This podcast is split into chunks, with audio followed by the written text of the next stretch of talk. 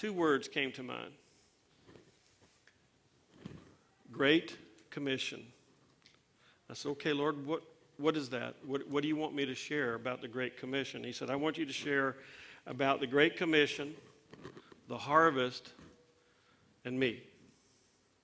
So as you read that title today, I want you to put yourself in that picture, the Great Commission, the harvest, and me. This message today focuses on three subjects of great importance to the church.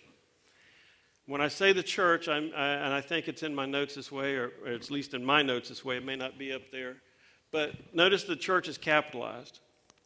In my notes, I have it two ways. I have it capitalized, and then I have a slash and lowercase, because I'm talking about the church in two ways. We're talking about capitalized, we're talking about the church, the body of Christ.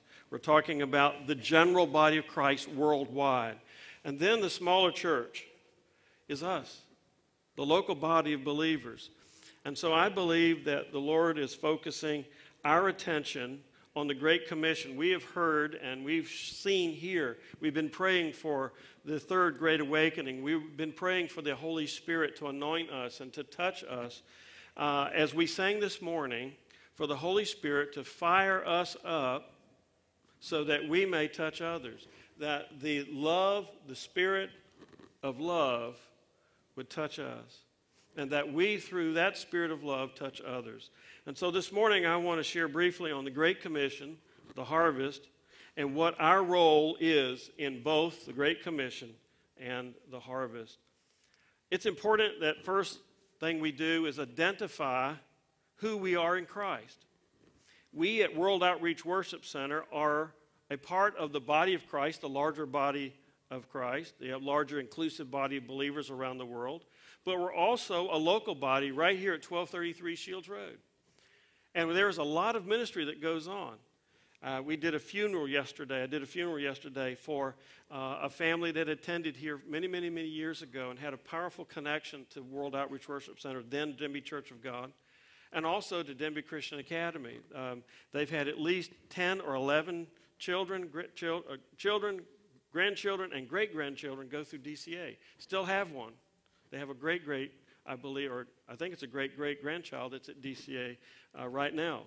And um, uh, the, the lady that passed was the granddaughter of R G Spurling. If you, any of you have read about the history of the Church of God or read Like a Mighty Army, you know that Richard G. Spurling uh, is the founder of the Holiness Church at Camp Creek, which later became the Church of God.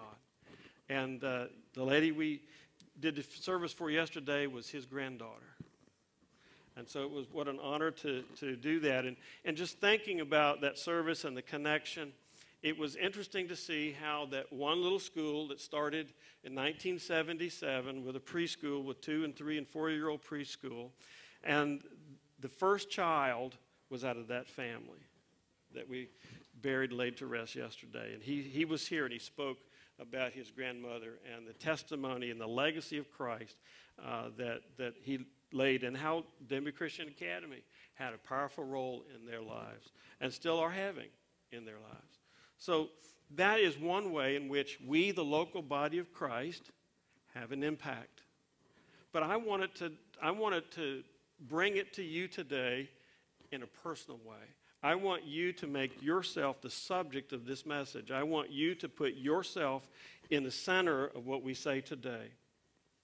We are a part of the international body, as we've said, that spreads light of Jesus Christ. Now, Pastor Larry did not know what I was sharing on today, but did you notice the songs? We talked about light, being the light of Christ in the community and the world in which we live. And here we are talking about being light today in our community. We are corporately, as a body of Christ, one of thousands of churches, but also you individually are a light bearer. You are a point of light. And so we are parts with joining with many thousands of people and points of light set on a hill so that all can see Jesus. As believers in Jesus Christ, we have a duty and responsibility to Christ and to our fellow believers to be the light bearers to those who are lost in the darkness of sin. We are the flashlight in God's hand, shining the light of Christ to illuminate the paths of those around us that do not yet know Jesus. How many of you uh, have used a flashlight in the last week? Okay, in the thunderstorm, some of you, how many of you lost power yesterday? Right in the middle of the funeral, we heard a huge explosion. I was standing here, we were having friend, uh, family remarks being given, and there was a huge explosion right in the middle. Lights went out, sound went out, and we had a weird, I mean, the sun was shining, but we had a lightning bolt hit right here in our community. Knocked out the power off this pole and this pole right here. We had partial power. So we had to cut all, all the A Cs off during the service yesterday because we didn't want to burn up fan motors. Here we are. We had to have flashlights for a while yesterday. Some of you have had to use flashlights this week maybe. But I want you to think about you being a flashlight. The light of Jesus Christ is in you, and you are his flashlight. We are a force in the world. We, the believers in Jesus Christ, we are a force in the world for Christ. We are a force for Christ in our homes and our families. We are a force in our neighborhoods for the Lord Jesus Christ. We're a force in our workplaces for Jesus Christ. Wherever you are, you are a light bearer for Jesus Christ. We must not forget that. So I ask you the question this morning to evaluate yourself. Where are you? How brightly do you shine? Is the battery charged in your flashlight? How brightly do you burn? All questions we need to ask. What's the wattage in the bulb that's burning for Christ? How many of you uh, remember the incandescent light bulbs? forty, sixty watt light bulbs, maybe even one hundred watt, okay? All right, well, how brightly do you shine for the Lord Jesus Christ? What's the brightness of the area around you? See, we want to talk about how th- this little light of mine, I'm going to let it shine. Remember that? All right. But where do we talk about in that song, where is the light? It's in us, okay? But how many of us, now let's be real, how many of us have left the light inside? And it only shines right here. It doesn't shine beyond into the community. Let's be real. Does it shine in our house? Do our kids see it? I don't know about you, but I like bright light. I like a high wattage bulb in the fixtures in my home. Ask my wife. She wants me to turn them down or unscrew some bulbs. Okay? I like to see what I'm doing. I want my home well illuminated. Well, I'm learning that the older I get, I've got to be well illuminated in here for others to see Jesus around me and in me. It's a funny thing, though, to be well illuminated, it takes power. If I want a one hundred watt bulb and all the light fixtures in my house, I've got to make sure that the electrical system in my house can handle that system. They can handle those light bulbs. It can handle the amount of power. I've got to have a breaker panel and the light switches and all those things. I've got to be able to have it so that it can, the right quantity, so it can, my fixtures will burn and burn brightly. The same is true in our relationship with the Lord Jesus Christ. To be a bright light for Christ, you've got to be connected to his power supply. Who is his power supply? God only had one son, right? Have you ever thought about it this way, that he was the first foreign missionary? Did you think about that? He is the son of, I like interaction, come on. He's the son of, and he came from to, so therefore he is the first foreign missionary. He left heaven to come to earth. He left a holy place to come to a hellish place. He left a blessed place to come to a broken place. He left a sanctified place to come to a sinful place. He left his crown in heaven so that he could be lifted up on a cross on Calvary's hill. Jesus died the way he lived. In the Gospels, Jesus lived with sinners and with saints, didn't he? You often found him in the homes of sinners. sinners. Okay? Aren't you glad of that? He found a home in my heart, and I was a sinner. He found a home in your heart, you're a sinner. On Calvary, he hung between two thieves. The one on the right received him. The one on the left rejected him. Jesus became the link between those who choose righteousness and those who choose unrighteousness. The cross then became the greatest moral intersection of all time. It's at the cross where people turn right into heaven or turn left into hell.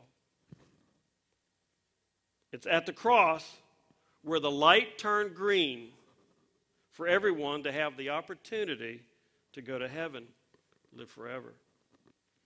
You have your Bibles, turn to Matthew chapter twenty-eight. In the first ten verses of Matthew twenty-eight, we read of Jesus' resurrection on Sunday morning and the women coming to visit the tomb. Suddenly there is a great earthquake, and an angel of the Lord came down from heaven, rolled the stone away, and then sat on it. The Roman guards shook with fear when they saw the angel, and they fell into a dead faint. The angel spoke to the women and told them, what? Do not be afraid. That Jesus, the one you are looking for, is not here, but he is, notice I didn't say has, he is risen. Is he still risen today? Yes, amen. Just as he said he would. He is risen just as he said he would. So the angel shows them the empty tomb, says, come and see for yourselves. Shows them the empty tomb, and commands them to go quickly and tell his disciples that Jesus is going on ahead of them to a certain mountain in Galilee, and that they will see him there. Now let's look down toward verses, the latter part of that chapter, and look at verses eighteen, nineteen, and twenty. Let's look at the Great Commission. As Jesus was about to ascend into heaven, he pronounced these words in verses eighteen, nineteen, and twenty, what we call the Great Commission. Jesus is with his disciples on that particular mountain that he instructed previously in Galilee, and it is here that Jesus came and told his disciples, I have been given all authority in heaven and on earth. Therefore, go and make disciples of all nations, baptizing them in the name of the Father, and of the Son, and the Holy Spirit. Teach these new disciples to obey all the commands I have given you.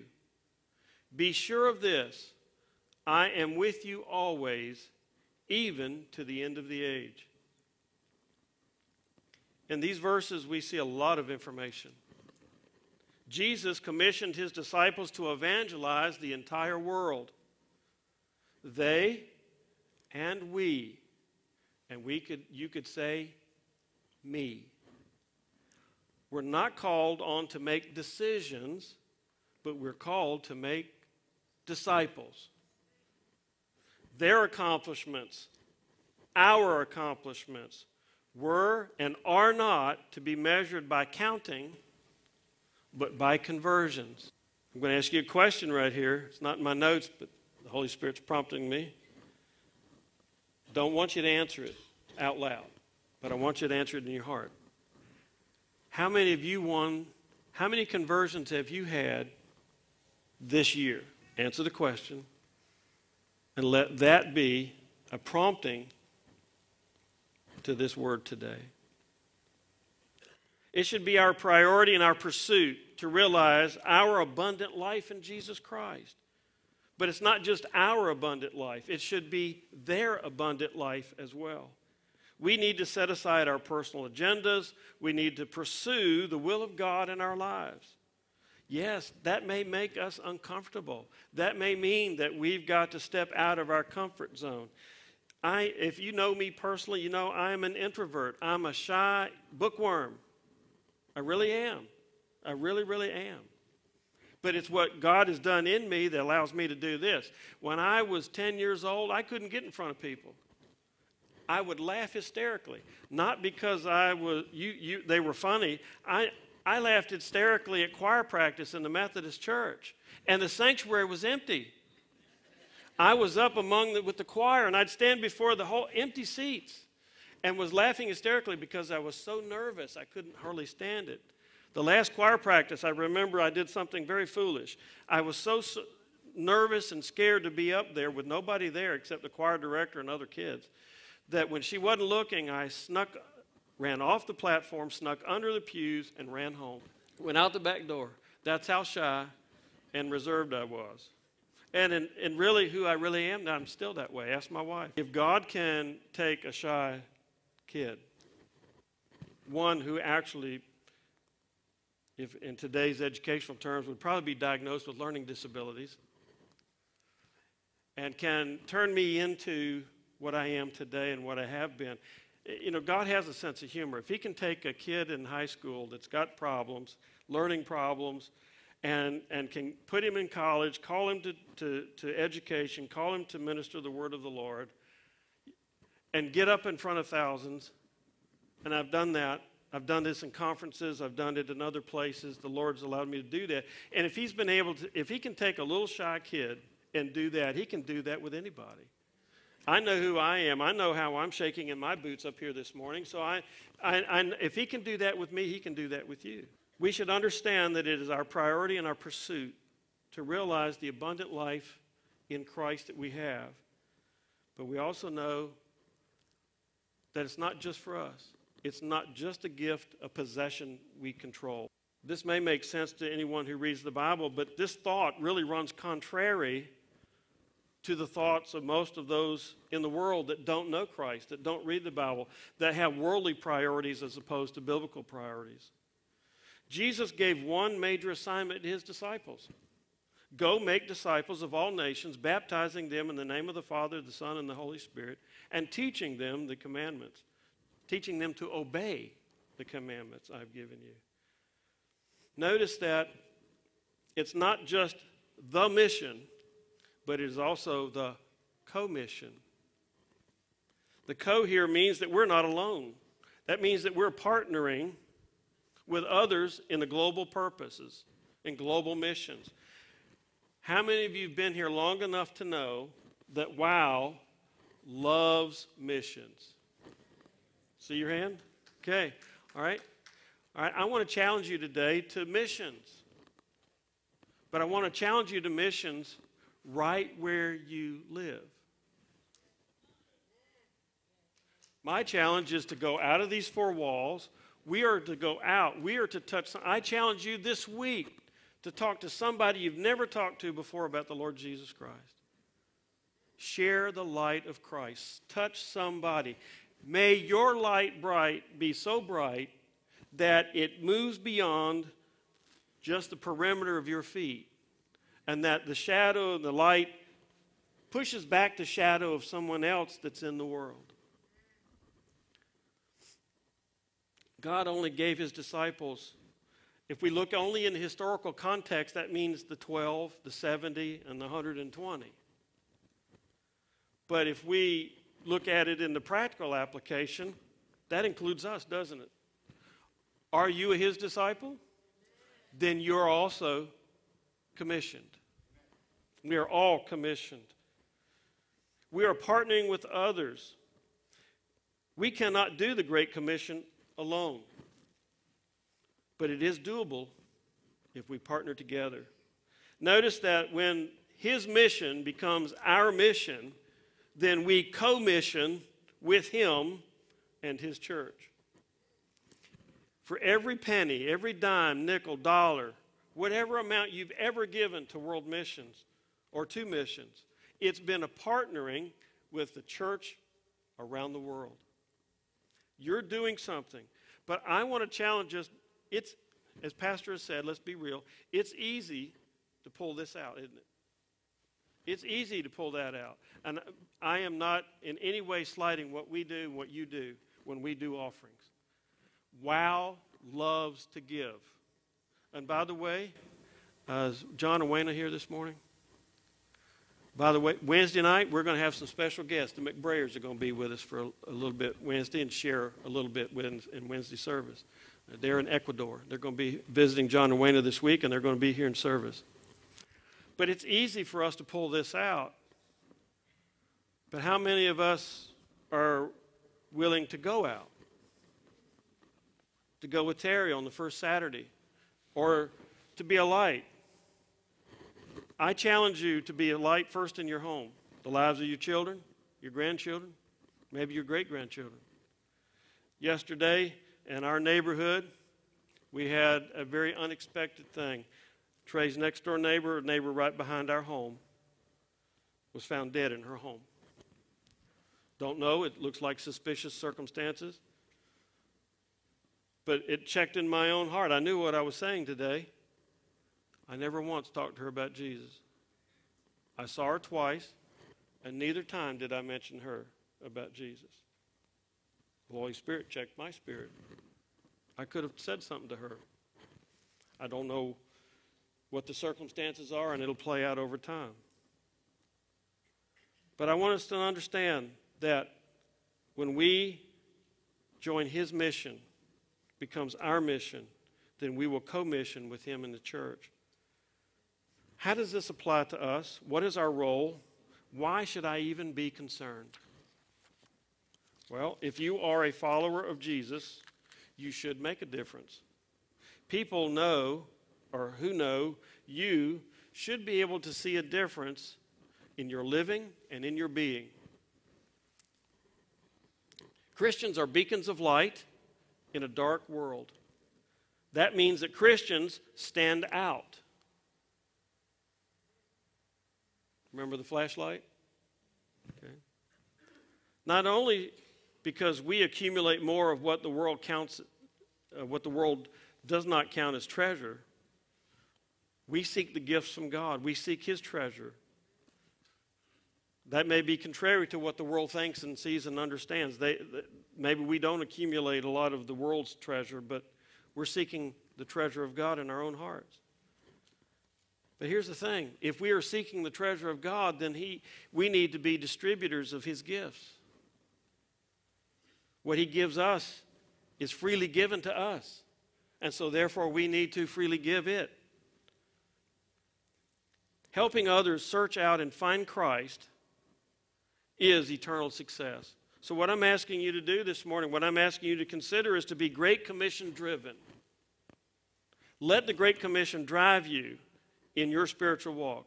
Help others. Search out others. Help others find Jesus Christ. Help them to find their eternal home. Help to ignite their flame to burn brightly. Remember that passage in Timothy where Paul is writing to him and he says, I, I encourage you, Timothy, to stir up or to fan into flames. Okay? How many of you have ever been around a campfire? Okay? You... You start small, it builds up, you get a large fire and a large flame. But if you don't attend it, what happens? It dies down. Maybe you went to bed, went to sleep, and you woke up the next morning and all you had was left were embers. Maybe there was just a little bit of spark. Well, Paul says to fan into flame the embers. Do you know what fanning does to a fire? You're giving it oxygen, okay? You're, you're giving it life, right? I encourage you this morning to fan into flame the gift of God in you, to allow the Holy Spirit to fan you and to move you. Think for a moment. There is only one place where Jesus Christ will not work in our lives. Do you know where that is? Second place. That's the only place He will not be. Second place. He came to be first in our lives. He came for first place in our lives. So then that means that if He's first and we're second, that means that we kind of measure things differently. The world's going to look at us and think we're weird. The world's going to look at us and think, I, I don't know about their strategy. We don't measure success by the standards of the world, but according to the standards of Christ. This is the only effective method that keeps us in a first love relationship with Jesus Christ and keeps our lives focused on the eternal things that matter. Pastor Evenson and Pastor Margie and myself and others in the church, Ellen and others, we've been a part of a, a crime group for several years, and uh, that's now transitioned and it's been renamed and reorganized, and now it's Citizens United for Action here in Newport News. But we were commissioned, but we, we in that function, we and our goal team, we, we wanted to bring change to our community, and many, uh, Taylor and several of our young people were involved in that over the last three years because we'd have Rocky out there and the Rock Truck and the Rock team ministering in the communities. But the goal was to do what we called Your Family Matters resource fairs. Well, what I want us to understand is that we've got to go beyond the temporal and we've got to move into the eternal. Yes, our families matter here, but eternity matters. And we need to move forward and have eternal success. Instead of just worrying about the temporary thing, look beyond, think beyond, move beyond. The Great Commission servants measure themselves. That means us, we, me, we measure ourselves in light. Now think of this.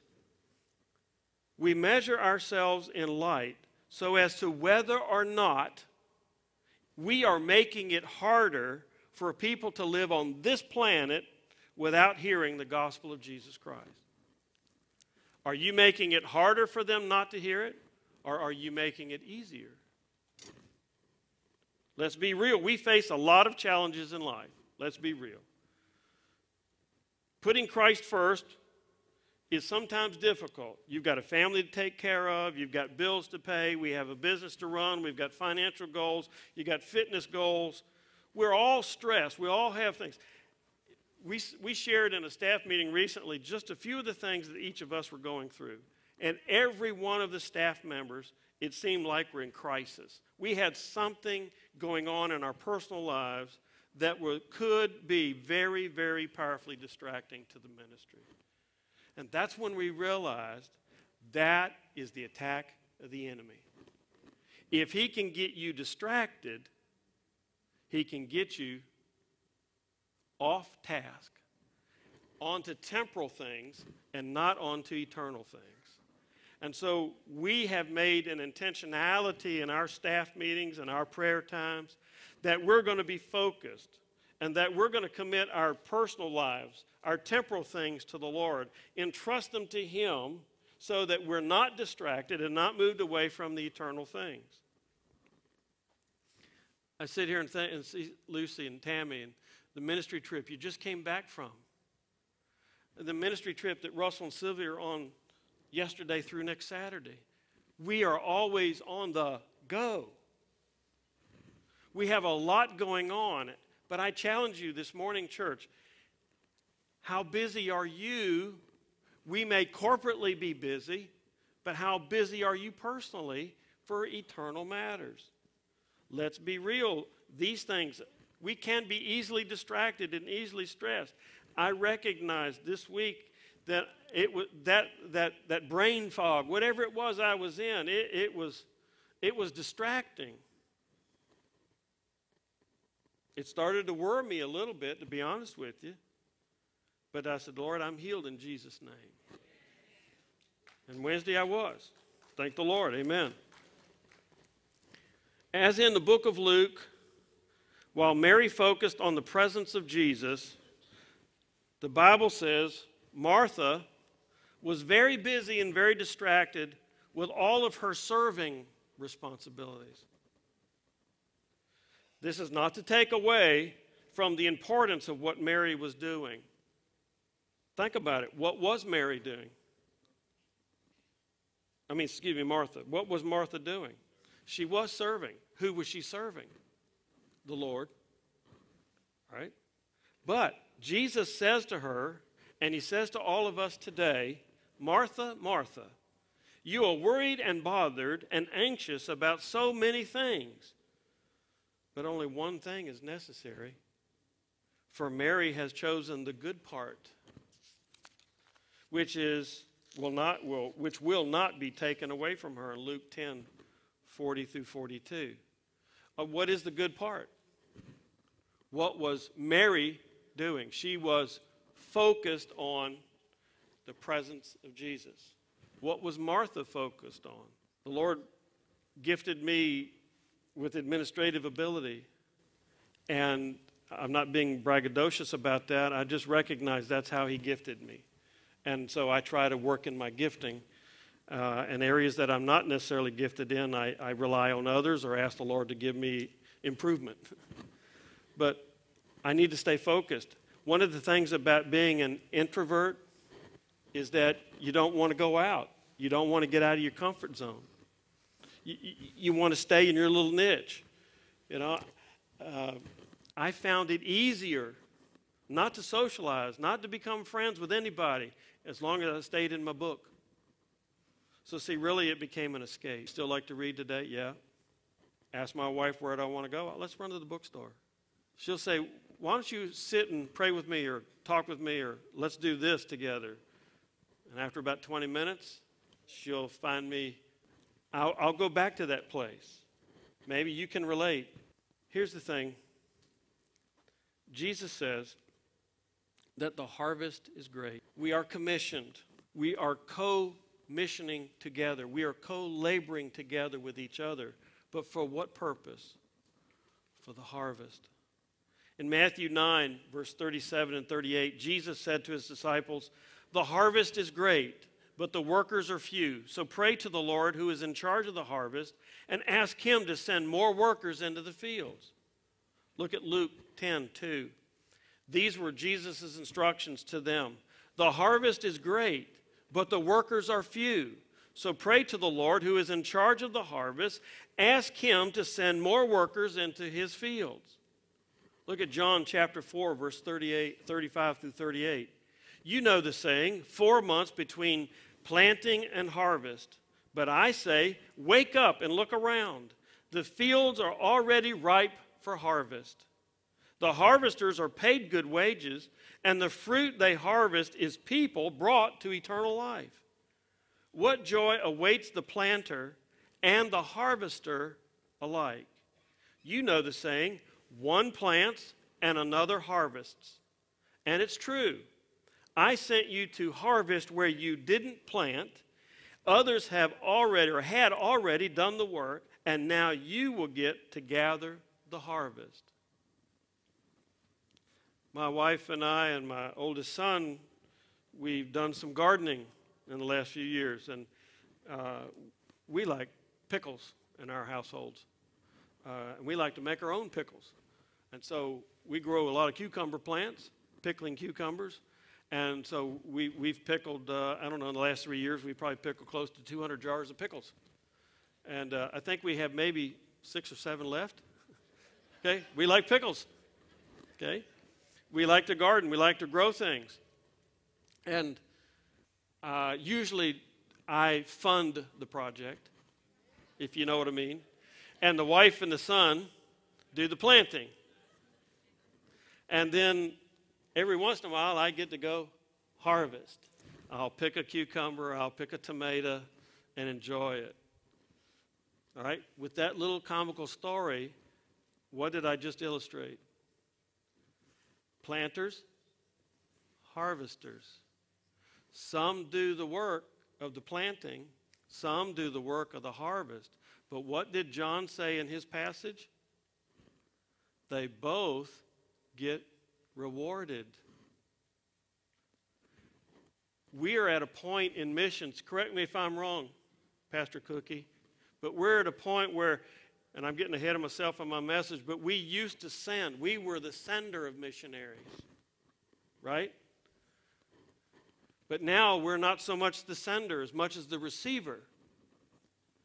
We used to send. We used to be, the, but there's a paradigm shift in missions. But a lot of people have gone before us and have planted, and you get the harvest. You may be, Dad, you're here? Oh, there you are. Okay. All right. Pastor Collins planted. Pastor Collins planted in your heart. and you saw a harvest. You then pass that on to your kids, your grandkids. You see what I mean? Jesus had so much to say about the harvest, and notice that the harvest has already begun. Jesus says the harvest is great. He said that two thousand years ago. It is great, not was great. Okay? It is great. So that means it started with his coming, with his announcing that the kingdom of God is at hand. So the harvest has already started. It has already begun. It means that Jesus came in human flesh, and with his message of that, behold, the kingdom is, is at hand. And he continues, that message will continue until he returns. So since the harvest is already in process, that means then that time is growing of the utmost importance, because the harvest began two thousand years ago. I could have said in this slide and in these notes, the final harvest. In my mind, I believe we are in the last days. We, we, have been, we are in a harvest, but I believe we could really change that to say we are in the final harvest. We're in the final days of the harvest. In Luke chapter ten, verses three and four, Jesus instructs his disciples to go and not take any money with them. Don't take a suitcase. Don't take a pair of extra shoes. Don't stop and chat with anyone or greet anyone on the road. Why did he do that? Is there a sense of urgency about what Jesus said? Okay. In other words, Jesus was saying then in Luke ten, time is short. Get busy. So if it's two thousand years fast forward, what do you think that means for us today in the twenty-first century church? We got to get busy. Time is short. How much more urgent is the time today for us to reap the harvest? Here's a thought today. Don't allow things, stuff, to deter you from your task. The second thing we notice about the harvest, first we said that the harvest is great. It's already begun. It's happening. It's in process right now. The second thing we find out about the harvest is that the workers are few. There are few workers. Comparatively speaking, the number of Christians in the world today is much less than non-Christians. There is a great need for workers. In both the Matthew and the Luke passages, Jesus commands the believers to pray to the Lord of the harvest that he will send more workers into his field. Now, if you do a cursory read on that passage, to my mind, that doesn't make sense. In my mind, it should just be go. He says, pray to the Lord of the harvest for him to send more workers into the field. So did he just simply ask his disciples to gather for a prayer meeting? Did he do that? Is that what he was really asking? I don't know that Jesus can be sneaky, but I think he was being sneaky right there. Because what does he know? He knows that if you pray to him, he will then what? Send you. See, my thinking, the world, my mind in the, in the flesh says, well, rather than praying, let's just go. Let's get busy. But what happens if you, without prayer, go? You don't go in his power. You don't go in his authority. You don't oftentimes go with his message or his resources.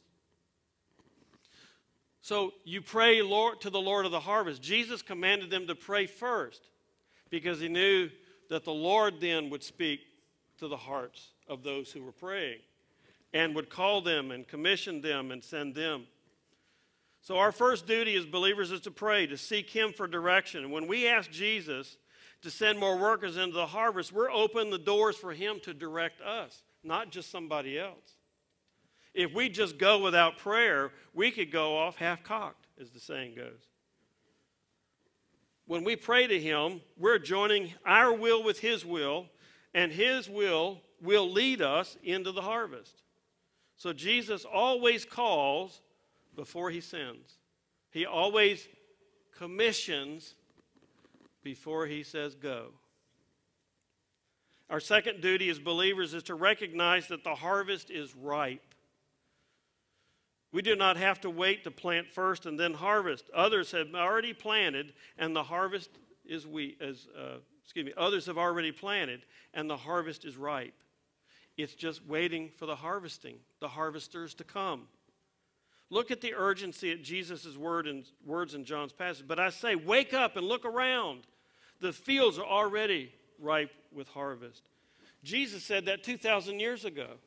Wake up. The harvest is already ripe. What happens if you don't harvest wheat, gro- uh, grain, other th- products? If, if you don't harvest it in time, what happens? It spoils. Okay. It's lost. We must recognize that when we bring someone to faith in Jesus Christ, we're doing something of eternal consequence. Both the planter and the harvester will rejoice in heaven over those who are saved because of their diligence, prayers, and witness. We must also recognize that as harvesters, we enter into the labors of others. Someone else may plant, and you get the harvest. But maybe you become the planter, and someone else later gets the harvest. You join in the labor of others. We reap where planters sow the seed. Or maybe you sow the seed for other reapers to come, the harvesters to come and do the reaping. All that we do for God is in a large part the result of the preceding sacrificial labor of Jesus Christ and others before us. How many of you came to Christ because somebody else shared a word with you? Can I see your hands? Okay. So that means a large majority of you came to know Jesus Christ because somebody else was willing to go. Somebody else saw the commission. Somebody else was willing to take up their cross and follow Jesus. The third thing about the harvest is that we are co-laboring together.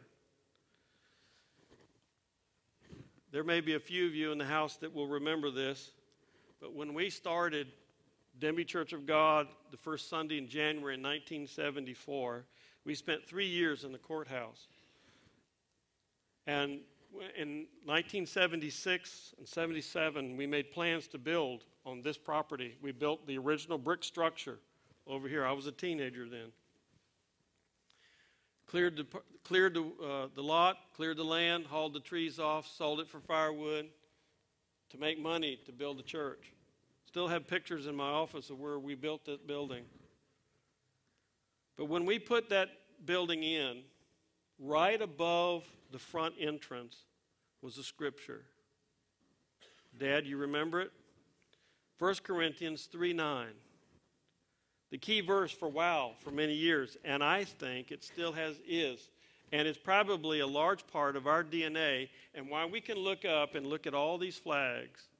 You know, people come in uh, this week when I, I told you I did the funeral yesterday, and I met with some of the family that had not been at wow before, and they came in, oh, wow, look at the beautiful decorations.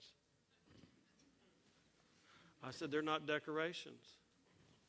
Every flag represents somebody in this congregation. It represents a nation. It represents a people. The key verse that we put, Pastor Collins had in the window glass above the front entrance. For we are laborers together with God. Ye are God's husbandry. Ye are God's building. That's been a foundational verse of Scripture for this congregation. Since Jesus gave the Great Commission and the command to reach the harvest two thousand years ago, we notice a ramping up in urgency to complete the task. We're two thousand years closer to the return of Christ than we, and we are in the final days of the harvest. We have seen a shift in our generation in reaching the harvest. Our nation, once the great sender of missionaries, is now the mission field. Our mission field is the is now the mission force. Jesus has Christians in every nation of the world. There is a new missionary paradigm call and shift. In the past, the Lord would call missionaries. They just simply packed their bags and asked the Lord, where do you want me to go? Well, today, as missionaries go, they need to ask, where does the Lord already have, or who does the Lord already have there? As one missionary recently stated, we're moving from parenting to partnering. What does the harvest look like? These are two thousand eighteen statistics. Sorry to give you numbers this morning, but in order for us to be informed, we got to look at a few of them. The worldwide population as of the end of two thousand eighteen is seven point five six billion people. The average age of that seven point five billion people is twenty-nine point seven years. Life expectancy is sixty-eight years. Here are the ten top most populous nations in the world. China, one thousand three hundred fifty-five million. India, one thousand two hundred thirty-six million. United States, two hundred eighteen million. I apologize. Brazil, Pakistan, Nigeria, Bangladesh, Russia, and Japan. That little island of Japan has one hundred twenty-seven million people. Now, you've heard us use these terms around here. That's known population, but there are some unreached people groups, U P Gs. Worldwide total people groups are sixteen thousand five hundred ninety-one different people groups around the world. Now, of those known groups, there are unreached people groups. And most of those unreached people groups, I'll give you a number and how many there are, but most of them are less than two percent evangelical Christian. There are six thousand four hundred forty-one total unreached people groups, U P Gs.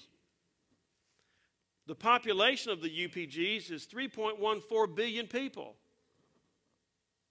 So the total percentage of the world's U P Gs makes up forty-two point two percent of the world's population. Of those six thousand seven hundred forty-one unreached people groups that have, are unreached, two thousand seven hundred ninety-two of them have not been evangelized. So you see from the numbers, we're making some progress. Numbers are getting a little bit smaller. So there's two thousand seven hundred ninety-two people groups that have not been evangelized. They've never heard the message of Jesus Christ. The total percentage of the world, the unevangelized, makes up eleven percent of the world's population. In the Church of God in two thousand sixteen and since, there's been a, a commitment to finish the Great Commission. I won't go into all the detail. We don't have time. If you're interested, see me or Pastor Cookie. She's got the information too. But there's a finished commitment within the Church of God to finish the Great Commission, to gather the final harvest, and to finish the Great Commission. It is within reach. As the world, well, all Christians number two point two billion worldwide, Catholic, Protestants altogether, within six thousand eight hundred seventy-six total people groups, making up twenty, almost twenty-nine percent of the world population. But as we go into twenty twenty, next year, just next year, the global church is growing faster than at any other time in the history of the world. Here are some current conversion rates. forty-five thousand Chinese come to Christ every day. twenty thousand Muslims come to Christ every day. There are sixty million Christians in the nation of India.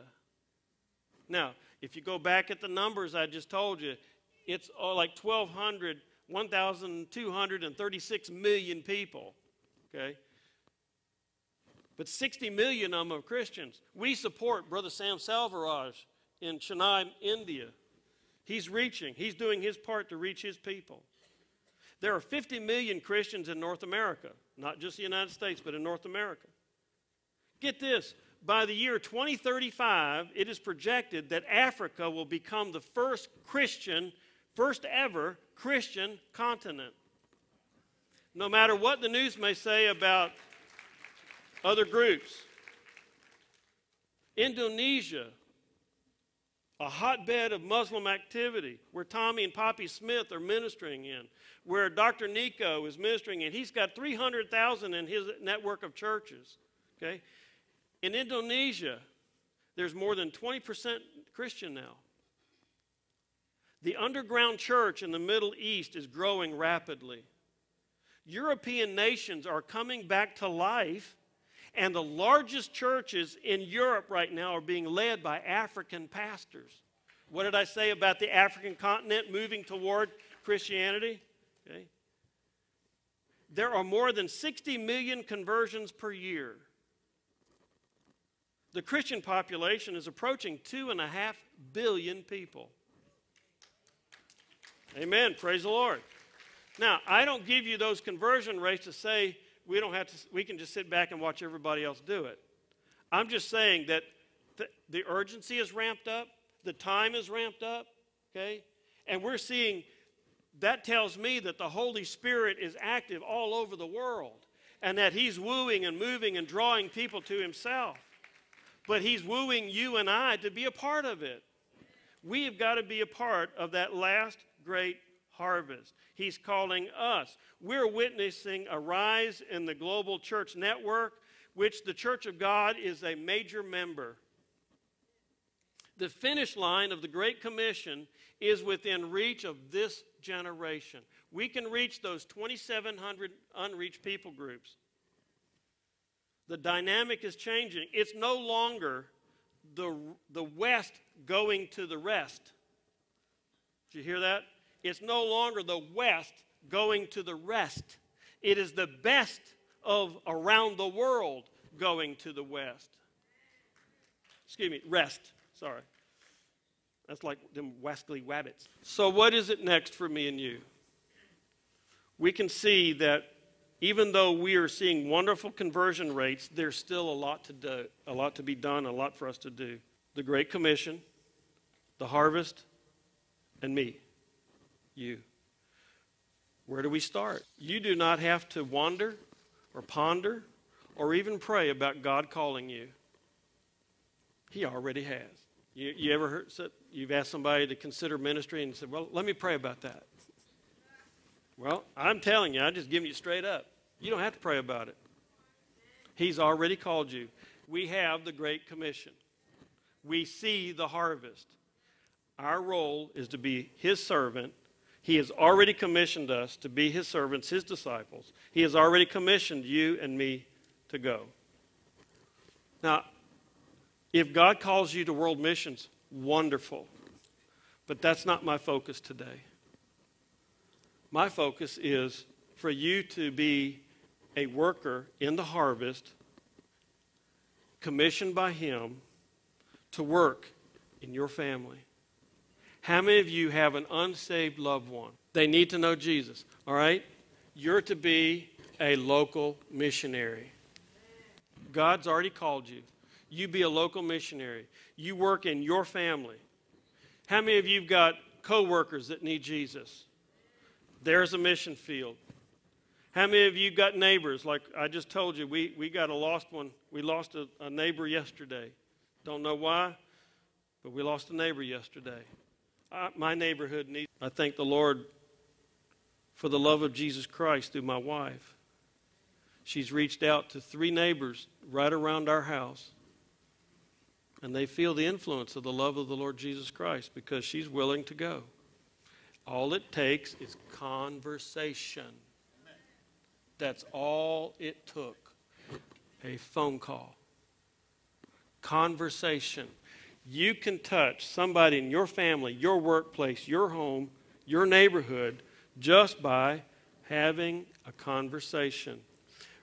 Remember, I asked you, if you were to take a flashlight, I, I should have had one.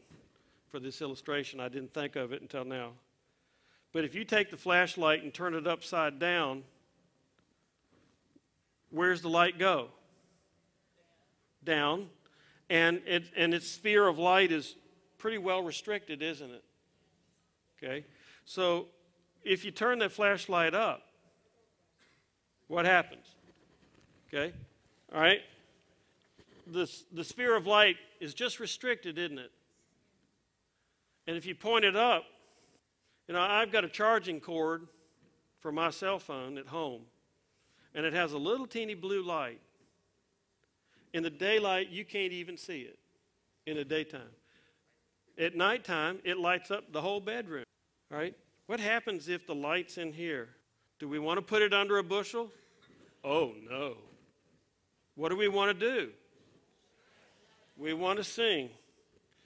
This little light of mine, I'm going to let it shine. Join with me. This little light of mine, I'm going to let it shine. This little light of mine, I'm going to let it shine, let it shine, let it shine, let it shine. I want us, I want us right here at twelve thirty Shields Road, I want us to make a difference where we are, right here. Not in the person's life next to you in the pew. We do that corporately. We do that every Sunday and Wednesday and time we come together. But I want us to do it in our family, our workplaces, our neighborhoods, and our city. When J R ministers, we've we've talked about, he's he's been vocal with us about the reduction of abortion in our area. Why is that? Because you're a missional force for life, okay? We involve ourselves in that crime group because we want to see reduction in crime in our community. But it's interesting that every one of those members that's a part of that crime group love Jesus. Don't see too many in that group that don't have a personal relationship with Jesus. This morning I want, I, if nothing else, I've challenged me. I, I can't talk about you. I've challenged me. I've got to do more for the kingdom. He has put a sense of urgency in me. And I hope I was able to share that a little bit because I believe that's what he gave me to share with you today.